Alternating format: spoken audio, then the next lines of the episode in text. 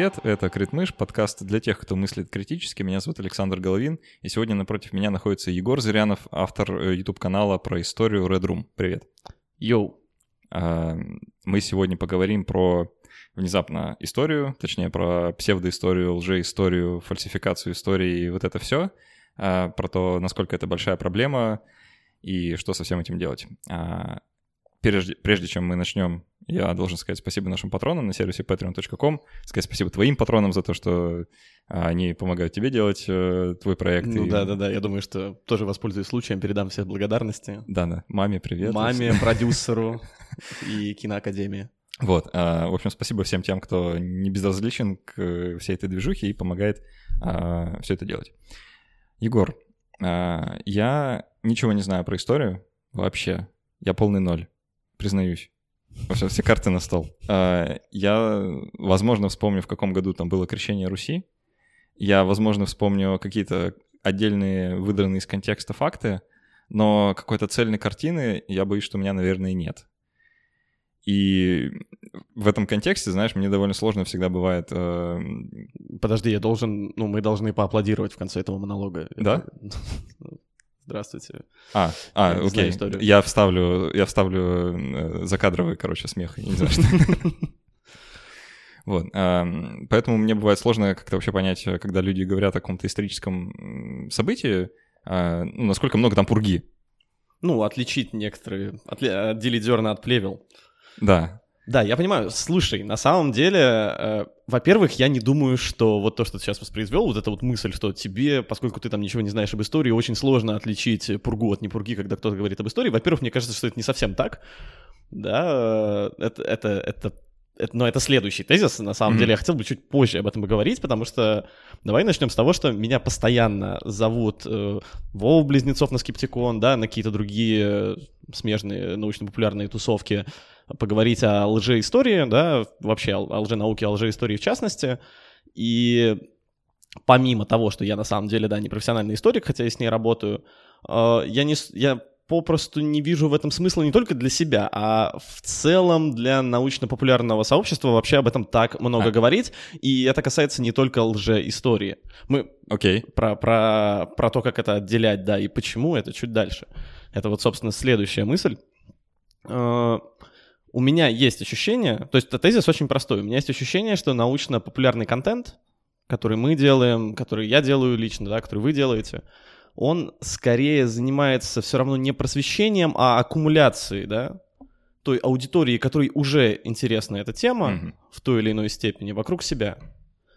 И э, в данном случае выглядит несколько глуповатым жестом, на мой взгляд, сидеть, да, и в рамках научно-популярного контента подробно, детально, скучно и занудно разбирать там кейсы в духе вот там у нас есть э, ну, мы не, не можем не вспомнить Фоменко, давайте сразу, сразу Фоменко, да, мы можем там долго, упорно разбирать, почему там его вот этот астрономический подход где-то косячен, да, почему он не понимает, как работает дендрохронология, да, почему он не понимает, как работает источниковедение.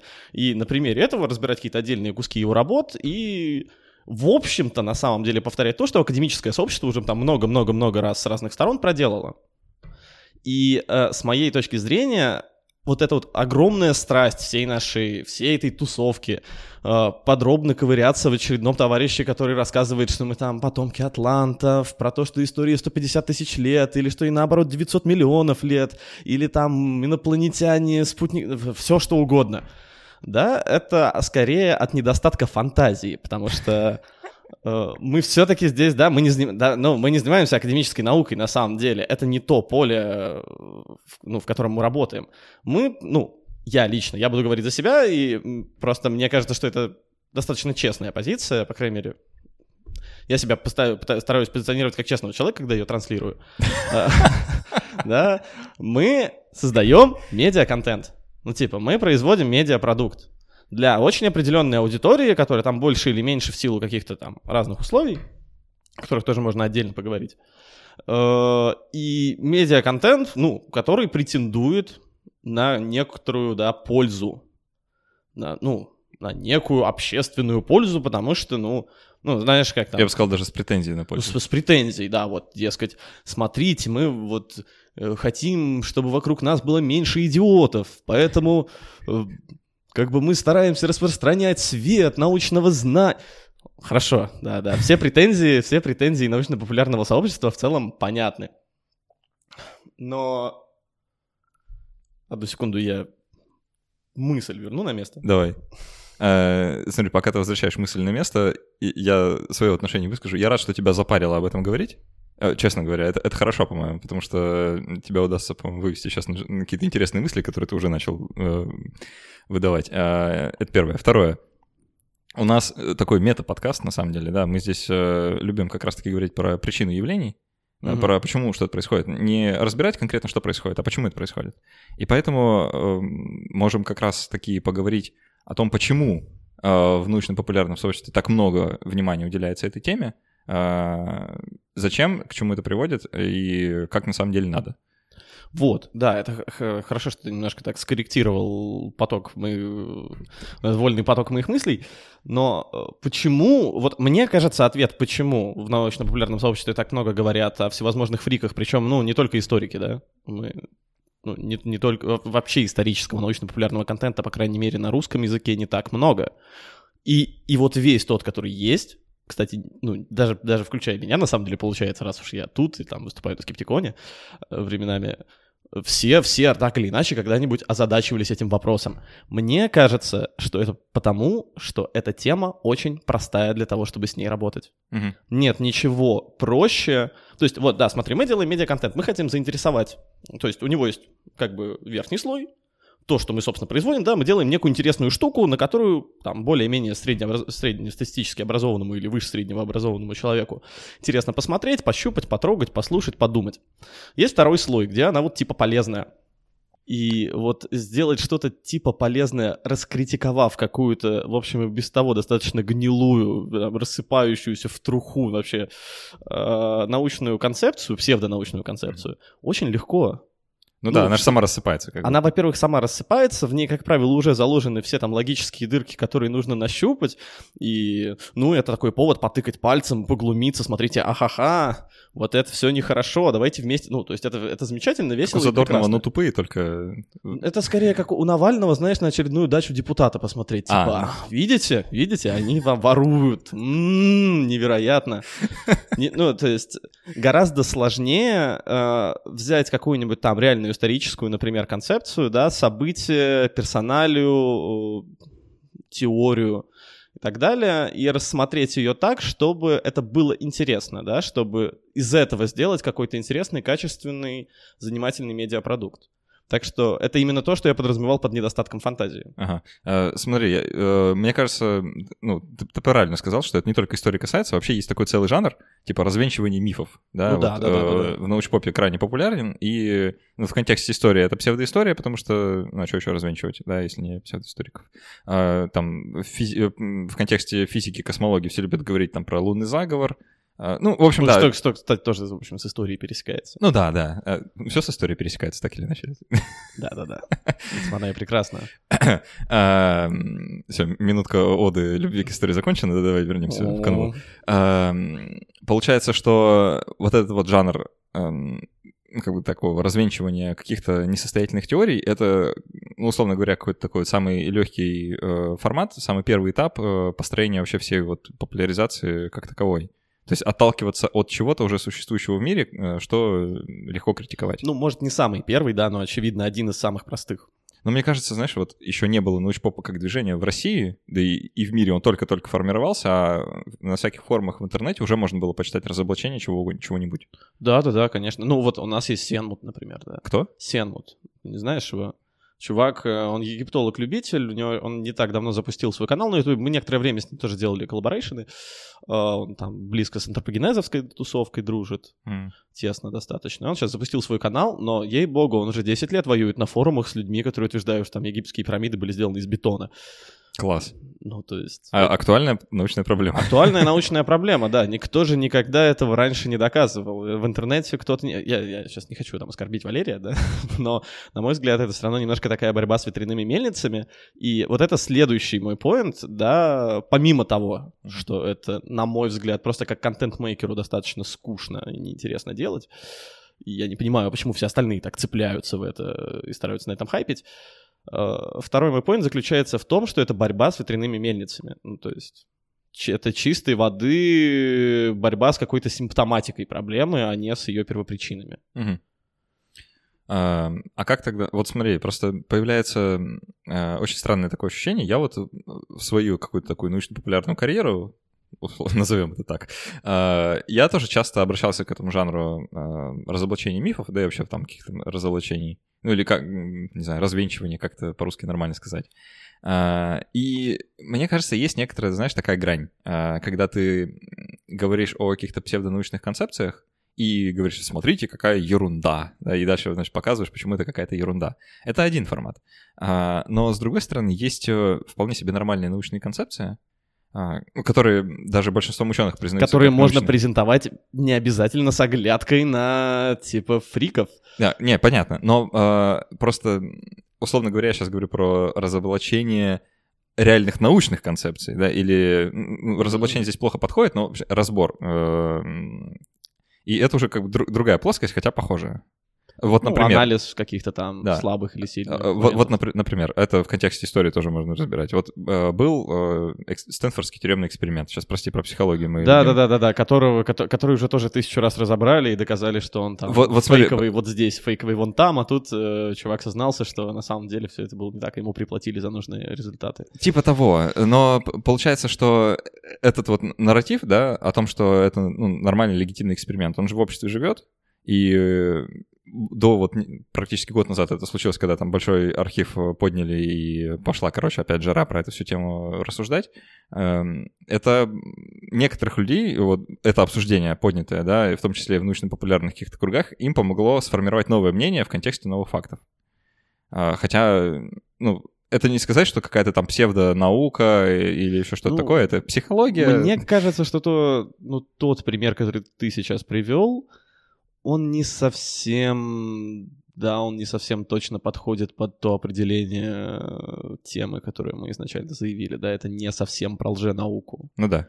Это, ну, это, в общем-то, нормальные внутринаучные процессы, да, мы разбираем то, что было, пересматриваем это снова и снова и снова. Но, но, но почему-то это вот, знаешь, не в научном поле ведется, да, эта дискуссия, а скорее в общественном. В данном, в данном случае. Вот, вот э, про псевдоисториков, да, э, ты сам вначале сказал, в научных кругах же не идет там отчаянной борьбы, значит, представителей Фоменко с представителями другой школы, чтобы, значит, выяснить, какая из историй правильная. Это, кстати, кстати, забавно, что среди лжеисториков не ведется, потому что среди, среди историков-то как раз ведется, ну, то есть там, так мы выяснили, что там в какой-то момент э, там закрыли вопрос насчет нормандской, там, антинормандской теории, никого он больше не волнует. Это, это как раз происходило среди людей, которые там конфликтовали. Э, лже, лжеисторические сообщества, тусовки, там отдельные авторы, они же, ну, вообще существуют каждый там в своем отдельном вакуумном мире. Да. Э, И как бы между собой-то они практически не взаимодействуют. Вот это, вот это был бы классный формат конференции псевдоученых. Очень круто. Я, я не понимаю, я хочу, чтобы кто-нибудь меня услышал и это сделал. Это, псевдонаучная это, конференция. Псевдонаучная конференция, это должно быть бомбически. Э, ну, то есть, ты представляешь себе, как, сколько раз они запутаются в том, что говорят, там, в том, что говорят все остальные. Это, это было бы очень здорово. Может, со всеми вытекающими там э, список тезисов. Это было бы показательнее, чем любая, там, чем любой их внешний разбор со стороны, да, потому что я не видел ничего смешнее в своей жизни, наверное, конференции гомеопатов, да. О, я был на такой, я был. Они, они же проходят, это же фантастически здорово, то есть ощущение, что как бы тексты, которые они произносят, им писали сценаристы Рика и Морти. Как, как, причем, причем в тех филлерных сериях, где они смотрят телевизор, да? Я, я, да. Это бомба, это, это очень клево. Слушай, э, самое классное, что при мне говорил гомеопат другим гомеопатом на гомеопатической конференции. Тут это... звучит как начало анекдота. Ну, практически. Один гомеопат другому говорит. Э, говорит э, один гомеопат другому, по-видимому, вода образует какие-то завихрения. А, а, Он там еще какой-то термин такой, какие-то квантовые завихрения, или что-то такое, а турбулентные завихрения, как-то так она Интересное, наблюдение. Да-да-да. И, и знаешь, э, самое забавное, что вот она это произносит, сама как бы немножко ржет при этом, а другие такие, ну да, типа, видимо, как-то так. Вот. А, а вообще вся эта конференция была в рамках нормальной э, медицинской конференции, просто сделали отдельный блок для гомеопатов. Э, чуваки решили приколоться. Просто что, чтобы походить, по- потыкать в них пальцами. А, Ну, вообще, идея была как бы собрать их в одном месте и попытаться выяснить, И что... Попытаться выяснить, что с ними не так, а потом сжечь. Вот. Но э, забавно вышло, что эм, там предполагалось как бы примерно пополам, что будет гомеопатов и не гомеопатов, э- э- этиопатов, да, условно говоря, врачей. А, а получилось, что полный зал был гомеопатов, и люди, которые это организовали, это был э, главный клинический фармаколог Питера на тот момент э, Хаджидис, не помню, как его зовут точно, а, это фамилия у него такая, и э, Василий Власов из э, м, э, Бюро доказательной медицины, как там, Общество доказательной медицины э, в России. И они, короче, стояли в самом начале такие, типа, ой, блин, и что теперь делать? И пытались как-то так поставить дискуссию в нужное русло, но гомеопаты, так сказать, э, захватили власть на этой конференции и просто мило друг с другом поговорили. Давай, на самом деле, вернемся на несколько шагов назад к Давай. твоему примеру с стэнфордским экспериментом, потому что, несмотря на то, что это имеет место, так, ну, так- такие случаи, да, мне кажется, если уж мы говорим о вот этом всей этой дискуссии вокруг лженауки, там же истории в частности, это достаточно редкий пример. Ну, то есть большую часть вот этого лженаучного пространства занимают не такие ситуации, да Пожалуй. это все-таки такие глобальные псевдонаучные концепции отдельных авторов. Это просто, ну, какая-то то, то, самое folk history, те самые заблуждения, суеверия, которые сложно классифицировать и отличить, потому что это уже рамки фольклорной экспедиции, собственно, да. И э, вот это, кстати, когда мы не- недавно с Костей Кунахом на подкасте писались, э, пре- прекрасную совершенно мысль выдал, что сакрализация истории в целом это вот это, э, это мысль Кости принадлежит, что сакрализация истории в целом это уже, в общем-то, и есть э, составление реализации лженаучной концепции. Мгм. Любая сакрализация. Мне очень нравится, э, мне очень нравится эта идея, и она указывает как раз на те самые причины, а не на, а не на симптомы, о которых мы говорим, потому что виновен там не Фоменко, и уж тем более не там, я не знаю, дядя Петя, который в жизни, кроме этого Фоменко, ни одной исторической книжки в целом не прочитал, включая учебник истории за пятый класс, да. Корреляция, опять же, очевидна, да, между уровнем там экономики, благосостояния, образования э, потребителя, да, среднего Мгм. потребителя научно, в смысле лженаучной литературы и спросом на нее, собственно, да. А, вот есть же... А сакрализа- сакрализация истории — это гораздо хуже. И э, это, то, что, это тот процесс на самом деле, который происходит, кстати, он может и в академическом сообществе проявляться. Так-то, ну... Сакрализация. Ну, темы, о которых нельзя говорить. А, Там э, ну, знаешь, мне кажется... штуки, в которых... Ну, э, скорее, скорее нет, э, скорее не, не академической, конечно, я про государственную доктрину. Э, Это может быть, вот такое ограничение может быть в рамках академической, какой-то вот академического пути ученого, просто... Ну, некая неэтичес, неэтичная там ситуация некая. Ну, да, может, э, вопрос даже не в этике, а знаешь, э, просто если ты знаешь, что если ты будешь этой темой заниматься, то у тебя карьера не получится нормальной. Да, да, да, но это, ну, это претензия не к устройству самого академического сообщества, да, не к академизму, скорее- не скорее, к да. академизму, а скорее к тем социальным государственным институтам, которые э, его окружают, Которые и деньги внутри, выдают. внутри которых он формируется, ну, в том числе, да. Э, Классно, что ты перешел к причинам. Э, Это на самом деле вот один из пунктов, который я хотел с тобой обсудить сегодня. Почему у людей такая дикая любовь э, к всяким альтернативным объяснениям чего бы. Реальностью. Реальность. Да, А, альтернативные объяснения, не альтернативные ре- реальности. А, Вот ты сказал, что сакрализация. И э, это на самом деле один из э, таких частых, наверное, пунктов, которые можно услышать вот в каких-то таких э, альтернативных программах, да, что, значит, русский народ, он существовал там Ну, это целый, это, это, это, это целый пласт, на самом деле, типа лжеисторических концепций, и он я тоже уже об этом говорил, на самом деле, не раз. Это не чисто русское явление, да, мы, Ну там, да, да. мы там привыкли себе эти э, калавраты представлять какие-нибудь условные. Но на самом деле есть же эти поклонники там нацистского оккультизма. О, есть вот там это- это поклонники, интересно. есть там поклонники американского ведьмовства, там у них там есть какие-то свои идеи насчет сотворения мира, господи, есть там э, оставшиеся в наследство от самых, не знаю, радикальных последователей черных пантер какие-нибудь безумные идеи там о доминировании там африканского народа над всем остальным миром. Можно, можно найти вообще все что угодно, но как бы вот этих вот идей расового, национального, культурного, этнического, какого-нибудь там локального условного превосходства над всем остальным миром, да полным-полно, пожалуйста, и в этом нет ничего удивительного в том, что их полным-полно, потому что, ну, как бы этим же занимаются вовсе не только там несколько странных писателей. Ну, наверное, да. Этим занимаются, ну, типа, нет, в смысле, наверное, этим занимается буквально, ну, государство, этим занимаются, да, буквально государства. Слушай, вот давай тогда поподробнее. То есть это все связано с некоторой идеей национализма. А, Ну, не все, только какой-то значительный пласт. Это просто очень важное... Нет, это даже не про идею национализма, просто это очень удобно. Ну, то есть, э, это близкие области. Э, идеал... Ну, как бы любая государственная идеология очень хорошо в качестве инструмента может использовать э, историю того народа, той территории, той культуры, с которым это государство в данный момент взаимодействует. Ну, просто потому что, типа, почему нет, да? Мгм. Как бы иначе будет очень сложно объяснить, а, а зачем мы вообще вот тут, вот так. И... Ну, в смысле, Макс Вебер уже всем все сказал. Почему все, лет- почему все будут работать на 10 лет дольше? теперь? Да, да, да. Как бы Макс Вебер еще там сто, лет назад всем рассказал, что государство это такой монополист на насилие и такой условный социальный, ну, общественный компромисс. Но, как бы, это же... Это, как, это не очень весомо, да? Это, это ну, не очень весомо, это звучит как-то скучно, под это не вытянешь дополнительных денег, и на самом деле за социальный институт, монополизировавший право на насилие в рамках какого-то общественного компромисса, никто не пойдет умирать. Это, ну, совершенно очевидно. Ты, ты пойдешь, я, я нет. Э, Как бы... За Великую Тартарию, может быть, за, за это нет. Там, за, за, за священную Русь, пожалуйста, конечно. Да. Вот, э, распластаю всем своим бренным тельцем на баррикадах. Э, Сакрализация истории. Ну, в смысле, это происходит настолько везде, что так странно об этом говорить. Типа, целые госу... некоторые отдельные государства, причем, да, я говорю не о каких-то далеких временах, а о нынешнем мире, обуславливают свое право на территорию, на которой они находятся, историческим правом.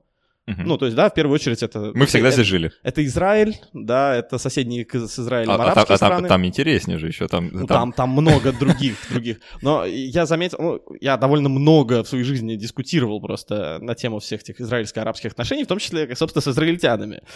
А, И этот довод, он такой, он такой железный в голове у каждого вот э, сторонника, скорее, израильской страны, да. Что это обещанная земля? Что это не просто там обещанная обетованная земля, евреи здесь жили всегда и везде. И Мгм. как бы вообще не важно, да, там не важно, мы не будем копаться в этом тезисе, разбирать его. Сама вот эта мысль, что вот, историческое, священное, сакральное право. История неотрывно э, э, связанная с народом, с государством, которое этот народ там построил. Э, Мы не будем там говорить о том, насколько это хорошо и правильно в целом, но для научного подхода, да, для какого-то, к- для развития какого-то более критиче- критического менталитета людей, которые там живут, это явно не очень полезно. И, вне- ну, понятно, что на этом спекулировали и будут спекулировать. В какую... Любая власть будет на этом спекулировать. Смотри, б- ну, а, может быть два сценария. Вот э, в в такой сакрализации. Можно сакрализировать реальные исторические факты и говорить, что они типа важнее, чем на самом деле. И, ну, не знаю, запрещать в них сомневаться, условно говоря. А можно э, заниматься мифотворчеством и подавать как э, реальные исторические факты то, чего на самом деле никогда не было. А И- мне, мне кажется, такая... Ну, зачем эту грань проводить, собственно? А, Это- мне кажется, что это, интересная позиция от у человека, у который историей У занимается. меня есть ощущение, что это немножко такие, ну, разные градации одного и того же. В одном случае мы запрещаем о чем-то говорить, а в другом случае мы предлагаем там свою версию событий взамен Нет, ну, имеющейся. я, я имею в виду, условно говоря, если э, там а, еврей говорит, что вот э, народ Израиля все время жил на этой земле, значит, э, будьте добры, подвиньтесь. А, и мы отматываем, так сказать, э, историческую рулетку назад и смотрим, ну, действительно, давненько уже здесь живут, пусть остаются. Как, как и много кто еще, в общем, давненько там еще да, живет. Да, ну, но это другой вопрос. Это другой раз, это с другими людьми надо да, обсуждать. Да, да, совсем. Вот, а возьмем там, не знаю, эм, какой-нибудь другой контекст, чтобы такое привести, чтобы никого не обидеть, блин. Наверное, это невозможно, да? Ну, да, скажем, а, Возьми вот какой-нибудь кейс, которого уже не существует. Например, я, я нацистскую, сейчас... нацистскую Германию. Ага, да, отлично. Германию. Э, хороший кейс, э, действительно. Э, есть целый миф, да, я сейчас использую слово миф не в контексте, что это все неправда, а в контексте, что он оброс всякими разными вещами, о победе СССР в Великой Отечественной войне. Ну? Знаю, что любимая твоя тема кавычках. Не, не говорю про русскую историю никогда. Э, никогда. Я, поэтому сейчас с тобой об этом говорю. Ты можешь помолчать. Вот. И э, просто вот этот миф, да, он используется как э, такой э, народообразующий, государствообразующий, по сути. То есть э, Россия сегодня — это какой-то вот такой... Ну, культ победы. Это, да, да. Мы, я понимаю, да. И это, ну, не то чтобы совсем неправда исторически, ну, действительно такое было, была Великая Отечественная война, были там жертвы и победы, и поражения, и так далее. И вот в общем каком-то понимании все примерно так и было, как люди транслируют сверху вниз, условно говоря. Но при этом мелочи, а, мелочами можно как бы пренебречь, и ну, выдумывать несуществующие подвиги танкистов э, или там э, каких-то вообще не существовавших никогда исторических персонажей. Ну, это, собственно, то, что я и называю сакрализацией. Это то, к чему uh-huh. любая сакрализация, мне кажется, неминуемо ведет. Uh-huh. Потому что, э, да, как только мы объявляем какое-то событие священной коровой, мы ну, обязаны ее защищать от посягательств. А посягнуть всегда будет на что, да. Всегда где-то будет что-то не сходиться, где-то что-то... Где-то окажется, что источники были неверные, где-то окажется там какой-нибудь э, археолог там подделал пару артефактов, чтобы свою теорию... Да, там... Это я про Милларта конкретно, да, простите. Сильно, я, я не знаю про, про это, это. Я сильно облажался просто с этим. Ну, э, есть такое, есть такое древнее-древнее поселение, я читал Гуюк или Хьюк, или Хуюк. Э, тут, э, Мне впервые в истории подкаста придется запикать реально историческое название. Ну, я ничего не могу с ним поделать. Э, в общем, оно неважно. Очень-очень одно из древнейших, одно из древнейших ну, поселений, одно из там известнейших археологических раскопок, очень плохо изученное и совершенно загадочное. Там типа дома, у которых двери были на крыше, там отсутствие храмов, совершенно непонятное. То есть то ли это был гигантский мавзолей, людей, то ли у них была совершенно иная социальная структура, там а. очень какие-то там безумные теории по поводу того, что это чуть ли была, был не город там победившего рыночка и в, не, в неолите, да, там безумного совершенно. Или, или там первое, первое воплощенное в реальность анархическое общество. Ну, в общем, безумное совершенно поселение, оно действительно существует, его там на 20%, по-моему, всего раскопали. Вот, я про него сделал сюжет как-то большой такой полноценный, и буквально там через несколько месяцев после, после того, как я сделал этот сюжет, выяснилось, что дом самого первого а, чувака, который его раскапывал, там его обнаружил, Меллард его звали, археолог, и, в общем, наибольший вклад в исследование этого города внес. В общем, к нему, он уже был мертв на тот момент, у него в доме обнаружили там чуть ли не целую мастерскую по изготовлению как бы всяких артефактов из этого читал Хуюка тебе придется сделать это еще раз. Ну, да, да, да, я, я правда ничего не могу Ну, Слушай, могу, но тогда, не хочу, на самом Тогда деле. я не буду запикивать, короче, и посмотрим, если Apple мне там будет писать гневные письма. Посмотрим, как пойдет. Историческое место. Да, и, в общем, вот, вот и теперь, как бы все уже там второй или третий, второй год, наверное, да, я, я не помню точно, второй или третий год, там все носятся вокруг этого Читалгиука, теперь пытаются понять, какой же там процент этих памятников настоящий, какой не настоящий, что там, да, ну, в общем, там Жесть, все, а он, все, он ради как... денег сделал или что? Ради славы? А, нет, там значительная часть артефактов подлинная, но какую, ну, как бы, просто, ну, это был такой, это герменевтическая подделка была, да, как бы, Ему э, он изготовлял значительную часть артефактов, там, чтобы какую-то, какие-то отдельные свои концепции и гипотезы ну, получить а, им, допол- создать им дополнительное подтверждение. Прикольно, вполне научный подход. Ну, то есть... Э, Такое тоже бывает, да. Э, Ясно. Знаешь, еще чему я это? мы это про, про сакрализацию и про то, что бывает э, самые разные. А, ну вот, да-да-да, про то, что вот, вот, ничего нельзя трогать. Вот, ничего нельзя трогать, если мы что-то сакрали... Читал Геолог никем не сакрализирован, он вообще никому не нужен, Турция не выделяет никаких денег на археологические раскопки, туда ездят всякие американцы, не знаю, э, там, европейцы, русские, все, кому, кому- это может быть интересно, не туркам, там, совершенно Мгм. точно, как и огромному количеству археологических там раскопок в Турции. Вот, но, тем не менее, это никого не задевает, все такие, ой, ладно, давайте теперь работать заново, давайте работать с нуля, давайте думать, что с этим делать. Эм, с- как, как бы с подвигом в Великой Отечественной войне вот так вот не поступишь.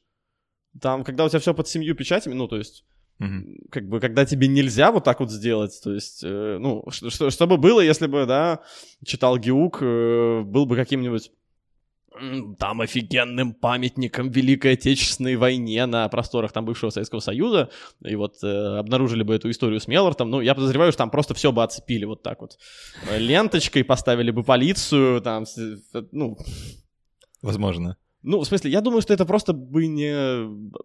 Если бы появилось на свет... Ну, ну, как бы Мединский бы сказал, что ну, над этим еще надо подумать. Вот.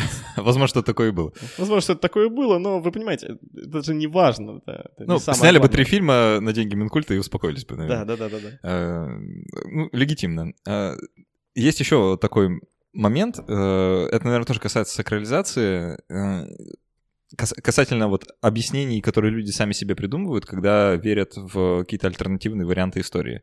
Э, Есть э, такое даже целое крылатое выражение, э, кто-то его, наверное, изобрел, там из римских императоров, не знаю, про историю пишут победители. Ой, да, я помню, что вы, вы- вы, просто хотели об этом поговорить, на самом деле, да.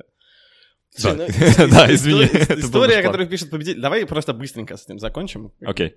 История, которую пишут победители. Джордж Мартин. Джордж Мартин очень а, любит в своих книжках, это, это написано в любой статье про Джорджа Мартина, а, Джордж Мартин очень любит в своих книжках эффект ненадежного рассказчика. Это создает, позволяет сделать его мир более объемным, да, как бы более таким наполненным глубокой историей, когда там герои сами не уверены, есть у них магия, нет у них магии, там, так этого короля, так, там, победил этот король в войне, не победил, ну, то есть такие, такие штуки. Вот, получается такой очень э, живой и правдоподобный мир. И, ну, да, действительно, если как бы говорить о тексте, об исторических каких-то документах, то эффект м, э, ненадежного рассказчика будет нам встречаться довольно часто. Ну, то есть, э, не знаю, вот я сейчас делаю сюжеты про эпоху Троецарствия по некоторым причинам, которые никому не очевидны. Э, Мне тоже не очевидно. Не очевидно? Нет. Прекрасно, замечательно. Я даже не знаю, в какой стране это. Это. Китай. Ага. Китай. Это, это самый попсовый такой исторический сюжет в истории Китая. Вот эпоха Троецарствия. Это, ну, это такой, это древний Рим, короче, для Европы. Вот Троецарствие для Китая, это Ага. древний Рим для Европы по, вот, по масштабам, там, по количеству фильмов, по количеству разборов, по количеству историков, которые об этом пишут, по влиянию на цивилизацию и так далее. Там соверш- совершенно безумные события были. И вот там мы встречаем там персонажа Любея, например. Это был такой Любей, который претендовал на то, что, чтобы получить императорский титул. Там в то время много кто на это претендовал. Целая, целая куча народа, на самом деле. Ну, неважно. Больше трех, видимо. Ну, нет, на самом, на самом деле в тот момент ровно три. Ага. Э, но вот э, там Любей претендовал на право императора. Э, Пользуясь тем, используя тот факт, что вот он, дескать, родственник императорской династии и ведет там э, возводит свой род там к первым императорам ханьской династии. То есть там 400 лет уже в, в роду, как они породнены с императорской семьей. И поэтому а, тут у нас кризисная ситуация, ребят. Ну, вы понимаете. Ну, всем очевидно, да? Любой император... ну, 400 лет, седьмая вода на киселе. А как мы, почему мы знаем, почему, почему мы знаем, что Любей был родственником императорской семьи? Об этом написано в книжке спустя 200 лет. Ну, типа в китайской летописи спустя 200 лет. Мгм. И в таких случаях, на самом деле, мы просто пожимаем плечами и говорим, ну, наверное, ладно. Его современники были в этом явно убеждены. Что нам еще нужно? Это, в конце концов, просто повод. Нам не очень важно, на самом деле, даже узнавать, был он или нет этим родственником императора. Нам важнее узнать какие-то другие вещи, которые он делал. Мгм. А, Но да, вот тебе, пожалуйста, эффект ненадежного рассказчика. Как бы мы не можем проверить поль, ну, типа, насколько он был справедлив в отношении этого довода, да, в пользу себя как императора, насколько он действительно был там родственником ханьской династии. Понятия не имеем, зато мы точно знаем, какую роль он сыграл в эпохе Троецарствия, почему его страна при его сыне развалилась от коррупции. Э, мы прекрасно знаем, там, как дальше сложилась история Китая, всех этих отношениях, Ху, Вэй, там, Шу и так далее. Э, вот, это замечательно. Но как бы это не значит, что во всех случаях у нас нету никаких других источников, и никогда мы не можем этого проверить. Да, очень часто мы встречаем там упоминания о каких-то исторических персонажах там в летописях или текстах там 200 лет спустя или 100 лет спустя или э, но это совершенно не значит, что это всегда единственный источник. Uh-huh. Есть же радиоуглеродный анализ, да, есть дендрохронологический анализ. Мы можем сопоставить, ну, там есть археологические раскопки. Никто никогда не пользуется одной бумажкой. Ну, то есть, если, если есть хотя бы какая, какой-то способ, хотя бы какая-то возможность использовать что-то еще, очевидно, что ее используют. Это было бы странно, если бы это было не так.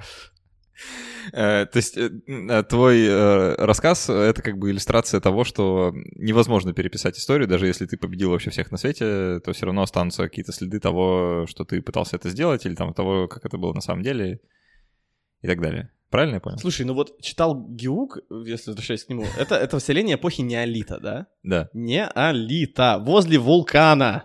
Давно, звучит как давно. Звучит как давно, да? Типа, и несмотря на то, что там, да, сейчас вот эта вот упомянутая мной путаница с тем, с проверкой, да, всех этих артефактов, тем не менее там значительное количество, ну, то есть я, я видел эти, эти здания, как бы эти там э, фундаменты, там еще что-то какие-то, там черепушки, они, они почему селились в вулкан это, собственно? Вулкан э, — это обсидиан, mm-hmm. очевидно, да? Обсидиан — это нефть неолита. Из нее там делали оружие из этого обсидиана, украшения, там, ну, всякие ценные штуки, штуки ценные штуки — это обсидиан. И вот э, мы их находим до сих пор, понимаешь? Ну, типа, мы их до сих пор находим. Э, да, действительно. А теперь мы подумаем, да, о переписывании истории не в неолите. Да, там, где это действительно могло быть кому-то интересно, там, в 18 веке, 19 веке, там, нов, ну, вот новое время возьмем, да? Ну, в контексте России это чаще там про Рюрика. Огромное количество документаций. Ну, просто в первую очередь финансовой документации, да, как кто ее еще ведет. У нас есть финансовая документация там Константинополя, понимаешь, э, там эпохи расцвета еще, как бы тоже безум, там, раннее средневековье какое-нибудь. Мы там можем узнать, что им туда прип... доставляли, какие товары, там, что они там ели, что они пили, у кого они покупали, кому за это платили, откуда это добывалось, найти эти остатки. Как бы, ну, то есть мы можем себе там доста... построить, э, можем себе представить и выстроить модель достаточно убедительную, там, жизни среднестатистического Константин... Константинополинчанина.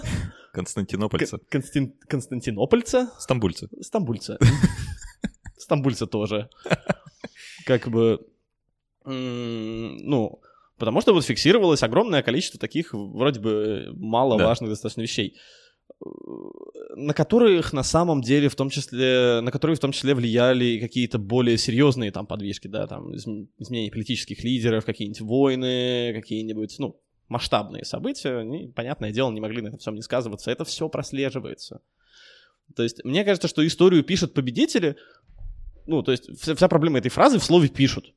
Угу. Ну, то есть, да, наверное, кто-то там, ну, то есть, неоднократно наверняка там нужна, нужная формулировочка там где-нибудь с каким-то ледописцем могла дописываться. Ну, то есть, я не знаю, если взять э, какого-нибудь Макиавелли, э, там, взять вот государя, да, первый, первый, первый типа учебник политологии считается, да, э, Никола Макиавелли, он же писал это для своего там непосредственного сюзерена.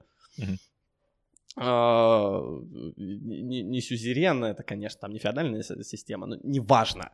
Короче, вот у нас есть автор, Макиавелли, не Макиавелли, вот у нас есть автор, эпоха Возрождения, у нас есть некий благородный человек, для которого пишется некое пособие по управлению, и там первые, по-моему, по-моему первые 10 страниц или 8 страниц вот государя Макиавелли — это расшаркивание. Это ну, это такие расшаркивания, значит, поклоны, битие челом. И, и дальше как бы все про это забывают, потому что никто не читает эту книжку, все про нее слушают. А, а то есть там 8 страниц, 8 страниц благодарности? Да, да, да, да, да, 8 страниц благодарности. И дальше эти благодарности там через каждое третье слово, естественно, встречаются. Просто говорю, никто об этом почему-то не вспоминает. Никто об этом не вспоминает, потому что все проходят Макиавелли в рамках там какого-нибудь общего гуманитарного курса в университете. И все таки а, ну, ну ладно, мы поняли, макиавелизм там, Борджа, что-то что там, нож в спину, там, надо быть эффективными, real politics, короче, пацаны, все, расходимся. Никто это не читает. Ну, как бы, ну вот, пожалуйста, там текст, э, в нем действительно там ну, э, бью, бьют челом, там в ноги кланяются через каждые три слова. Но это как бы не умаляет его достоинств при этом. Mm-hmm. Ну, да, все, огромное количество там этих текстов, которые нам остались, они так или иначе снабжены какой-то яркой эмоциональной характеристикой. Но это не значит, что они там нац... намеренно искажают все события на свете. Это, это, это какие-то только. Ну, может быть, какие-то, но это не значит, что мы их не можем перепроверить. Никто не будет опираться только на это. Ну, то есть, если нам нужна характеристика... Э, я, я, честно говоря, так давно читал этот текст, я забыл, кому он конкретно обращался. Кому-то из Медичи, не, не уверен, вы вырежете это, если что. Ой, да слушай, я же, я же сам начал с того, что признался, что я вообще не знаю, кто такой твой Макиавелли. Я, и... по идее, должен помнить. Ну, типа... За что мне там деньги до Патреоне платят, в конце концов. Почему? Вот, по-моему, кому-то из Медичи. Э, что я сказал перед этим? Э, что кому это все писали, кому-то из... Да ладно, блин, неважно кому, на самом деле. Mm, да, я, да, Я, я, я, я понимаю твой тезис. Э, то есть у людей как бы в головах есть какое-то такое представление о том, что история, значит, это какая-то такая большая толстая книга пыльная. Вот, я про то, что да, что если мы решим исследовать его личность, вот этого вот, ага. тому, кому эта книжка посвящена, мы же не только, мы, чтобы составить нам какой-то портрет, да, каким-то, какой, как, вот этой личности, каким он был, что он там делал, чего он, скорее всего, хотел или не хотел, если мы, да, даже решим в каком-то психологизме условно покопаться мы же не будем опираться на картину, составленную вот из этого текста, да, из этих восьми страниц благодарностей. Ну да, было бы странно. Это было бы странно. А, я вот правда думаю, что в, в этом кроется причина такой вот уверенности, что история, значит, такая податливая для переписывания, что, значит, часто ну, там, в школе рассказывают, значит, вот был такой летописец, значит, вот он что-то написал. Я, я ничего не помню про историю, да, вообще, сорян. И создается впечатление, что история действительно какая-то такая одна, одна конкретная книга, вот, в которой написано все как было, и любой может, значит, взять там э, школьной замазкой замазать и написать что-нибудь новое.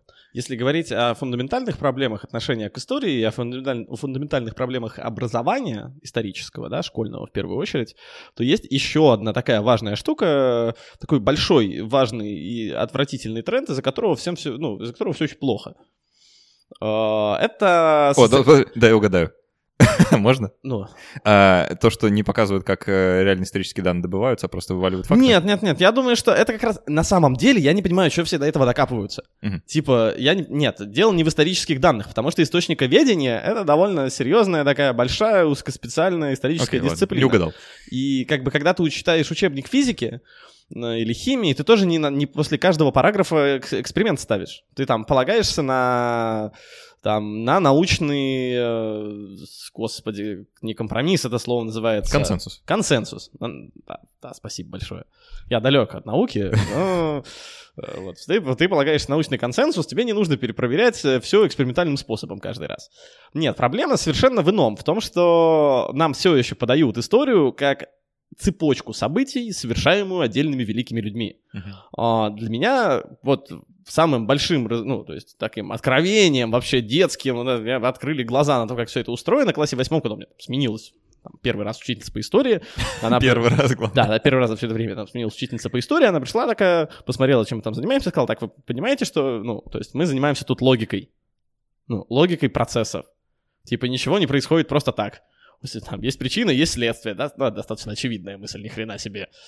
Ну, да, для это... восьмиклассника может оказаться прорывной. Ну, это было прорывной, да, совершенно идеей, когда там, вот посмотрите, там английская буржуазная революция 17 века, там Великая французская революция, там Первая русская революция, ну и там и буржуазная революция 17 года, я имею в виду не большевистская, февральская.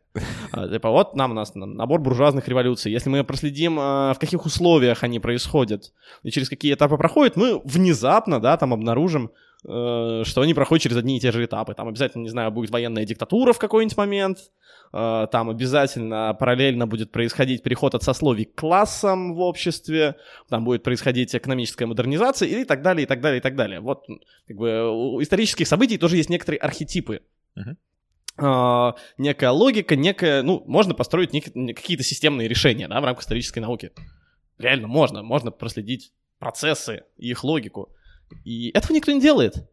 Типа, мы представляем, что как бы история это пришел я, дал тебе по голове палкой и сказал Ире, чтобы она написала, что ты сам ударил себя по голове палкой, и, э, и, и теперь я веду этот подкаст. Так все и было. Да, но, но, но на самом деле нет. На, на, на самом деле нет.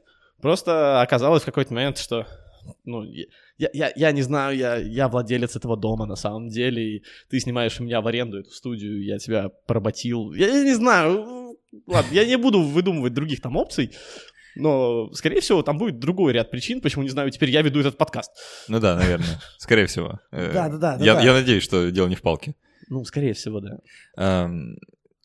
И, и что, получается, что ключ к тому, чтобы люди меньше путались э, в истории как предмете, это подавать ее не как цепочку событий, а как... Э... А пытаться, ну, отследить мне некоторую логику внутри ее, потому что ее не может не быть. Ну, просто потому что ее не может не быть. Это, это не рандомные поступки рандомных людей, которые рандомным образом пишутся. И а, это, это э, то, то, что ты в самом начале сказал, историю можно связать с чем угодно. Это очень такая севая наука, да, она очень много с чем перемежается. Ты можешь там рассматривать историю искусств там, с какими-то гуманитарными вещами, да, там, с культурологией, с искусствоведением, каким, ну, в смысле, вот с, с, с, с, с лингвистикой, ты можешь прослеживать историю языков там и как-то связывать с политической историей, можно заниматься историей быта, э, можно использовать, естественно, научные методы там в рамках изучения истории, там общаться с физиками, астрономами, кем угодно на самом вообще, деле. Вообще, э, э, даже с обратной стороны, э, когда ты занимаешься какой угодно другой наукой, первое, да. что ты делаешь, это изучаешь историю этой самой науки, чтобы понять, а что вообще до тебя было. Ну вот, да-да-да, такой как бы история требует очень комплексного подхода, и экономика очень там тоже там супер-супер важная вещь, совершенно непонятно, почему э, об экономике так мало говорят в рамках там школьного курса истории, не только школьного на самом деле, потому что... Вообще? Ну, да, вообще об этом мало говорят, хотя экономический... Ну, кстати, тотальная экономическая безграмотность как бы всеобщая вообще там в нашей стране подтверждение тому, что это проблема. И не только, не только в плане изучения истории проблема, да, а там она супер необходима. Вот, потому что как только, как только как бы изменится подход к истории в этом плане, станет гораздо проще, станет гораздо меньше, ну, это может стать одним из факторов, почему спрос там на лжеисторию будет гораздо меньше, потому что любая лжеисторическая концепция, она же требует огромного количества, ну, костылей на самом деле. Оно требует огромное количество допущений, оно требует огромного количества надстроек, да, там, что это все подделали, или что Допустим, Волга — это от слова «ра». допустим, допустим. Или, допустим, тут была атомная война 400 лет назад.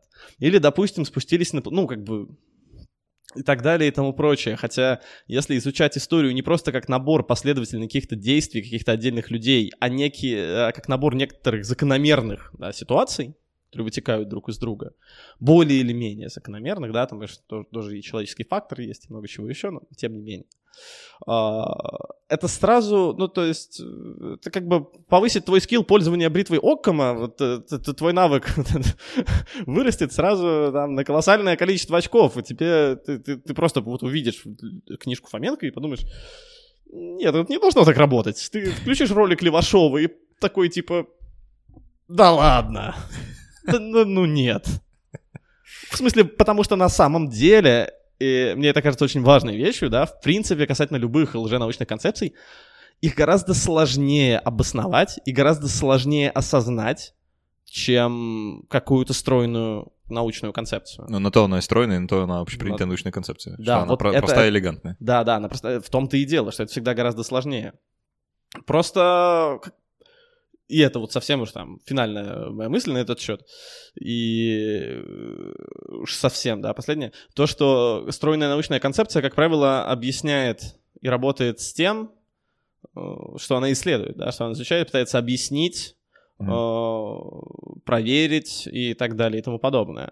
Там какая-нибудь, какая-нибудь новая хронология или Левашов объяснит тебе все. Ну, то есть вообще все. Типа, как устроена физика, как появилась земля, вселенная. Как, как тебе жить. Как тебе жить. Кстати, да, тоже, тоже, почему нет. Это очень удобно. Ну, то есть, я понимаю, почему на это весь спрос. Это очень мифологическая такая религиозная штука. Да, пожалуй. А, знаешь, раз уж мы а, там катимся катком по какой-то системе образования...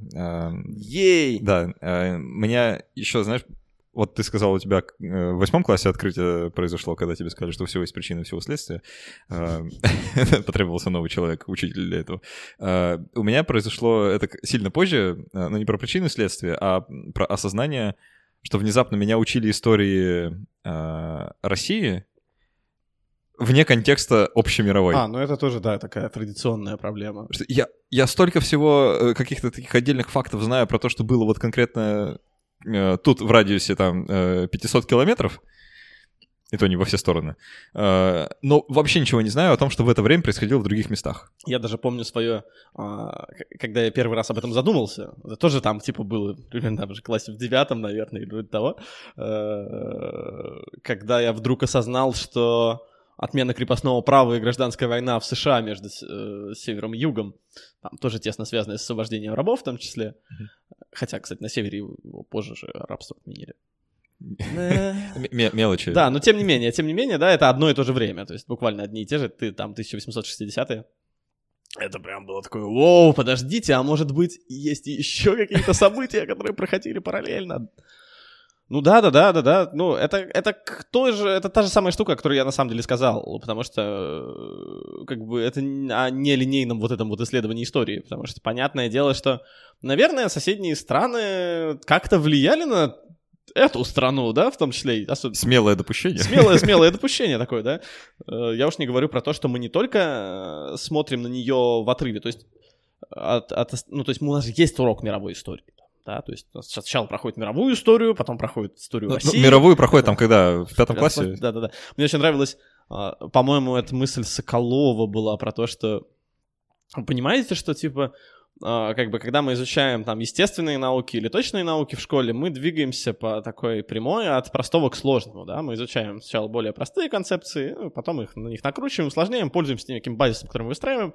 Но кто вам сказал, что история древнего мира, который проходит в пятом классе, там, офигеть проще, чем история 20 века, которая проходит в 11 угу. Отличная мысль. Действительно, кто это сказал? Как бы почему? а, а потом у людей, знаешь, какое-то такое впечатление появляется, которое они по жизни несут, что люди раньше были какие-то отсталые, короче, что вот они конкретно тупые там или недоразвитые, и что еще каких-то тысячу лет назад у людей вообще ничего не было, никакого там э, ни, ни судов, ни права, ни, ничего, знаешь. Я, все, я всерьез сталкивался с такими, знаешь, мнениями, что человек читает э, какую-то такую художественную книгу на историческую тему, там про Россию времен э, Екатерины Великой. И такой, типа, нифига себе, а тогда уже люди такие были образованные. А я-то думал. Ну да, да, да, да, да, да, да. Ну, как бы, э, я не знаю, можно почитать там какие-нибудь письма Плиния младшего и выяснить, что это язык там почти пушкинский, не знаю. Ну, ты, понимаешь, это перевод с латыни, но типа уровень там всяких оборотов. Mm-hmm. Э, ну, это письма, да, ничего ты с ними не сделаешь. Хотя ощущение, что там как, как минимум это не античность, это не древний Рим, алло. Ну да. Но э, вопрос, да, на, на самом деле даже возвращаясь к самому, самому началу, почему я говорил, что проблема сильно переоценена и как бы методами научпопа вот так вот с ней бороться, там, критикуя отдельных каких-то представителей лжеистории, эта идея достаточно ну, глупая и э, почему она мне такой представляется, да? Во-первых, она не работает, да, мы ну, как бы этим бесконечно занимаются, э, как бы этих людей меньше не становится. У Фоменко потрясающие продажи, насколько я знаю, он достаточно не бедный человек. Больше, чем у научпопа, точно. Да, да, да, да, да, да, да, вот без вот этих страданий на тему Фоменко нет Патреона, я, я гарантирую вам, ему это не нужно уже достаточно давно. Э, то есть, как бы, это как минимум неэффективно, да, если говорить о том, чтобы там что-то развенчивать и там... Да, это тоже не нужно, потому что это, скорее всего, сделай, сделала или сделает академическая наука, потому что это в первую очередь нападки на нее. Да, а, и в-третьих, потому что это бессмысленно, потому что люди обращаются к лженаучным концепциям, как бы, а, они, ну, типа спрос, они порождают эти... Не Фоменко порождает людей, которые его читают, а люди, которые его читают, порождают Фоменко. А это уже, ну, такая большая комплексная задача, связанная не... даже не только с образованием. А в целом с уровнем благополучия, с уровнем экономики, э, с там какими-то аспектами государственного развития. Потому что ну, все социальные институты, в том числе образовательные, они, да, несут кумулятивный эффект все равно. Да, наверное, может быть, там с натяжкой можно предположить, что какой-то свой там благородный полезный вклад мы в это делаем. Но я скорее поверю в то, что, типа, если делать какие-то крутые штуки, посвященные тому, что тебе реально интересно, да, и там, стараться держаться и держаться при этом в, в рамках традиционного научного академического русла, это принесет ну, сильно большие плоды, и это будет и тебе, и зрителю интереснее, и полезнее, и это будет, по крайней мере, свежо. Аминь. Эм, давай под конец тогда я попрошу у тебя совета, как человеку, который вообще не знает, не разбирается в истории, но очень хочет, э, э, что делать. Кроме того, что смотреть твой канал. Ну, это очевидно вообще. Очевидно, да.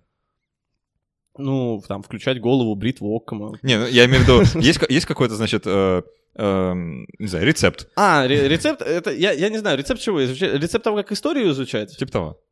Да, сложно сказать, потому что когда на самом Откуда деле... начать хотя бы? Да, да, мне вот иногда задают этот вопрос, и я никогда не знаю, как на него ответить, потому что видишь, мы же уже пришли к тому, что, да, история — это наука, которая касается там огромного количества вещей, и даже, как бы, история — это не тот предмет, у которого есть собственная история. Есть история физики, и ты можешь там, ну вот у нас тут ньютонская, вот тут у нас механика, тут у нас вот вот тележка катится, тут падает, потом мы это объясняем сложнее, сложнее, сложнее. С историей так не очень получается, потому что да бери ты ее откуда угодно, ну то есть... А, вот... то есть это, это настолько большое поле, что начинай мести где хочешь. Типа мне, мне кажется, что так, да, то есть э, интересный период. Ну, то есть история может быть довольно занудной, поэтому, как любая другая наука, поэтому... Но, но у истории есть большое преимущество, да, поскольку она...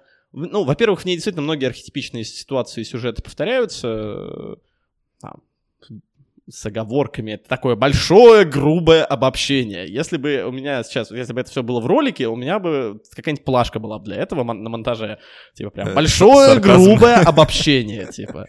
Но, тем не менее, да, история действительно позволяет начать в ней двигаться, изучать ее с, ну, с огромного да, спектра мест. Uh-huh. И это большое преимущество, потому что ты не можешь сказать там, типа, мне неинтересно вот Да, это уже не историческое название. Все нормально. очень жарко. Все нормально, продолжай, пожалуйста. Да-да, там мне не интересно, не интересно вот третья глава, там я хочу сразу пятую главу. Ну, не получится, или там с алгеброй какой-нибудь, э, с точными науками. С историей, да, в принципе, почему нет? Почему нет? Ну ты, да. Ты не хочешь изучать свой древний мир, начни с 19 века, как бы. Ты хочешь изучить, э, откуда там появились современные политические движения, или там как устроен э, политический компас, откуда взялся феминизм, историю окон, как э, кто начал торговать стеклом, э, как случилась промышленная революция, э, откуда, ну то есть огромное количество вопросов, на которые история может ответить, да, это не просто последовательный набор фактов, в общем-то. Поэтому я не знаю, но если, если, если, если вот прям так, типа вот с чего начать, ну начните сначала. Аграрная революция. Отличная идея. Там 10 тысяч лет назад, вот раньше уже там как-то без, там уже немножко другие, другие науки начинают работать. Но если, если вот вопрос заключается в том, типа, где начало истории, вот там. Окей. Uh, у нас в гостях был Егор Зырянов, автор YouTube-канала про историю Red Room. Егор, спасибо большое, что согласился прийти поговорить про ненавистную тебе уже тему. Ой, ненавистную, абсолютно. Вам спасибо, ребят, очень-очень было приятно. А, я напомню, что у каждого нашего подкаста есть небольшое продолжение, которое мы записываем специально для наших патронов на сервисе Patreon, поэтому э, Егор еще какое-то время будет мучиться отвечать на вопросы наших патронов э, в нашем формате после каста. А, доступен всем патронам, поэтому если вам интересно еще нас послушать и вообще в целом то, что мы делаем, переходите по адресу patreon.com slash а, В общем, ссылка есть э, везде, где вы это слушаете. Вот. Егор сейчас задумчиво потирает бороду, видимо. Прямой эфир? Э, нет, не прямой эфир. Я просто уже... Это натренированная фраза. Вот. Спасибо, что были с нами. До встречи через неделю.